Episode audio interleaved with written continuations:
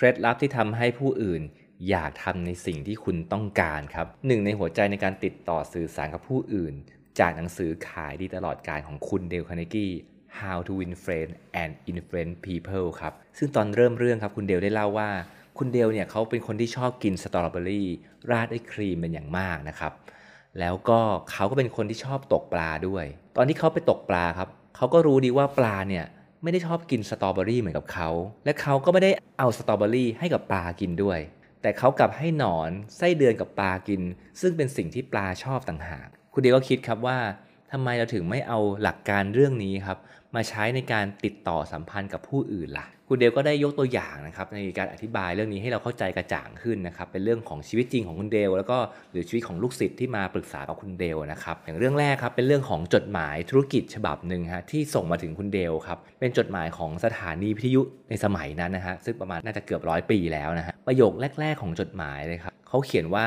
บริษัทเรามีความต้องการที่จะเป็นผู้นำ ในด้านธุรกิจวิทยุกระจายเสียง คุณเดียก็คิดแล้วก็เล่าให้เราฟังครับว่า ใครจะแคร์คุณว่าคุณจะเสียความเป็นผู้นำหรือเปล่า คนก็สนใจว่าฉันเนี่ยกำลังจะถูกธนาคารยึดบ้านไปแล้วนะ หรือว่าตัวมแมลงเนี่ยกำลังจะมาทำลายต้นไม้ที่ฉันรักในส่วนของฉัน หรือว่าหุ้นที่กำลังถือเนี่ยกำลังตกอย่างแรงเลย หรือว่าเมื่อเช้าเนี่ยคือรถไฟไม่ทันโดนหัวหน้าด่ามา ฉันไม่ได้รับเชิญไปงานเลี้ยงของเพื่อนของฉัน หรือว่าแพทย์ของฉันบอกฉันว่าฉันเป็นโรคสมองตีบ หรือบางครั้งก็บอกว่าฉันเป็นรังแคบลาบลาบลาคนจะมาสนใจปัญหาอื่นมากกว่าปัญหาส่วนตัวของเขาหรือ จดหมายฉบับนี้แสดงความเดือดร้อนของบริษัท แสดงความต้องการของบริษัท แต่ไม่ได้สนใจ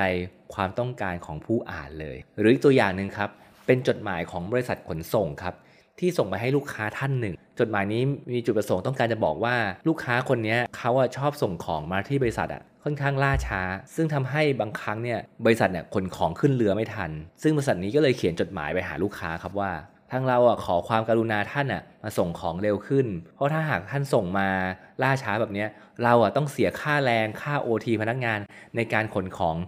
ให้กับท่าน เป็นยังไงครับ อันนี้ประโยชน์ใครครับ ความต้องการของบริษัท หาใช่ความต้องการของลูกค้าไม่ถูกไหมครับ ทีนี้คุณเดวก็เลยแนะนำครับว่าถ้าหากจดหมายนี้ลองเปลี่ยนสักนิดนึงครับเอาความต้องการของลูกค้านำครับ อย่างเช่น จดหมายส่งไปครับ เนื้อความเดียวกันครับอยากให้ลูกค้าส่งเร็วขึ้นครับ แต่บอกไปแบบนี้ครับว่าการที่ท่านส่งของมาในเวลาที่ท่านส่งประจำอยู่นั้น จะเป็นช่วงเวลาที่หลาย ๆ คนเนี่ยก็มาส่งในเวลานี้เหมือนกันทำให้รถของท่านเนี่ยต้องรอคิวนาน และในบางครั้งที่ของชุกชุมมาก อาจทำให้ของของท่านเนี่ยขึ้นเรือได้ไม่ทันเวลา อาจทำให้ลูกค้าของท่านเกิดความเสียหายได้ เราจึงขอแนะนำให้ท่านเนี่ยนำรถมาส่งของให้เราก่อนเวลาสักเล็กน้อย จะเป็นช่วงเวลาที่ไม่ต้องคอยคิวนานและท่านจะมั่นใจได้ว่าสินค้าของท่านจะขึ้นเรือได้ตรงเวลา ลูกค้าของท่านก็จะได้รับของตรงเวลาอย่างแน่นอน เป็นยังไงครับ จดหมายฉบับหลังพูดแต่ประโยชน์ของลูกค้าครับ เอาประโยชน์ของลูกค้านำครับ เอาความต้องการของลูกค้านำครับ ผลลัพธ์จดหมายฉบับที่ 2 ให้เพื่อนๆฟังก็คงจะเห็นภาพแล้วครับว่า น่าจะได้ประสิทธิภาพ เกิดความร่วมมือได้มากกว่าจดหมายฉบับแรกอย่างแน่นอน หรือตัวอย่างนะครับเป็นเรื่องของเด็กที่น้ำหนักต่ำกว่าเกณฑ์ กินน้อยกว่าปกติครับพ่อแม่ของเด็กก็ใช้วิธีทั่วไปครับดุดาว่าลูกครับ ให้เหตุผลว่าเนี่ยลูกต้องกินเยอะๆนะ จะได้ตัวโตแข็งแรงลองมาพิจารณาด้วยหลักการที่เราได้เรียนมานะครับไอความต้องการตัวโตแข็งแรงมันเป็นความต้องการของพ่อแม่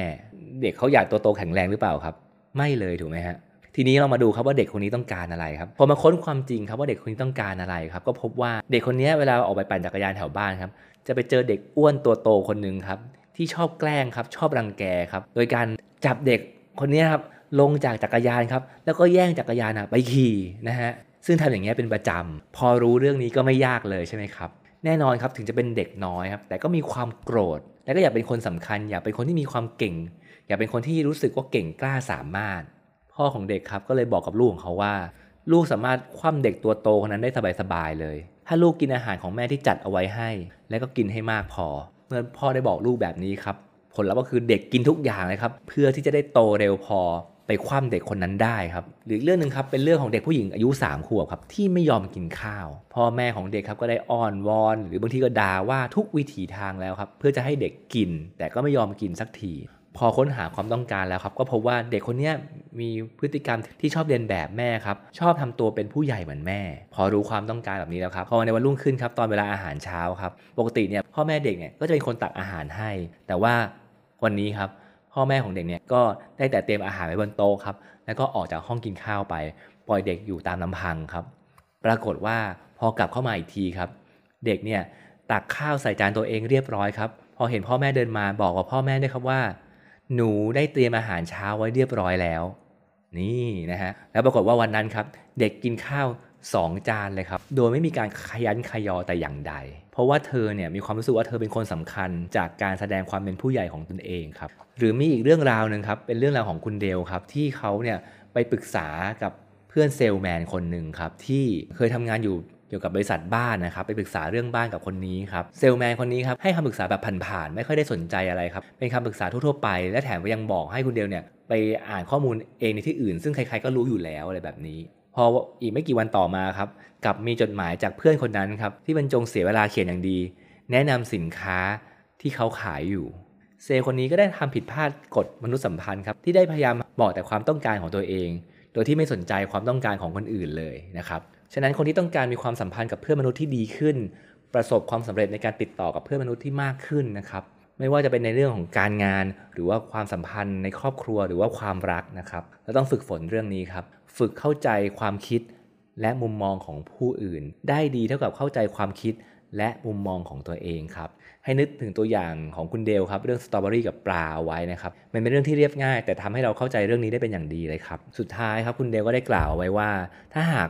มนุษย์คนไหนครับที่ได้เข้าใจเรื่องนี้นะครับ ประโยชน์อย่างน้อยที่สุดนะครับ ก็จะทำให้เกิดนิสัยที่ดีงามมากขึ้น ในด้านการคิดถึงและเห็นประโยชน์ของผู้อื่น มากกว่าที่จะเห็นประโยชน์ของตัวเองฝ่ายเดียว เพียงเท่านี้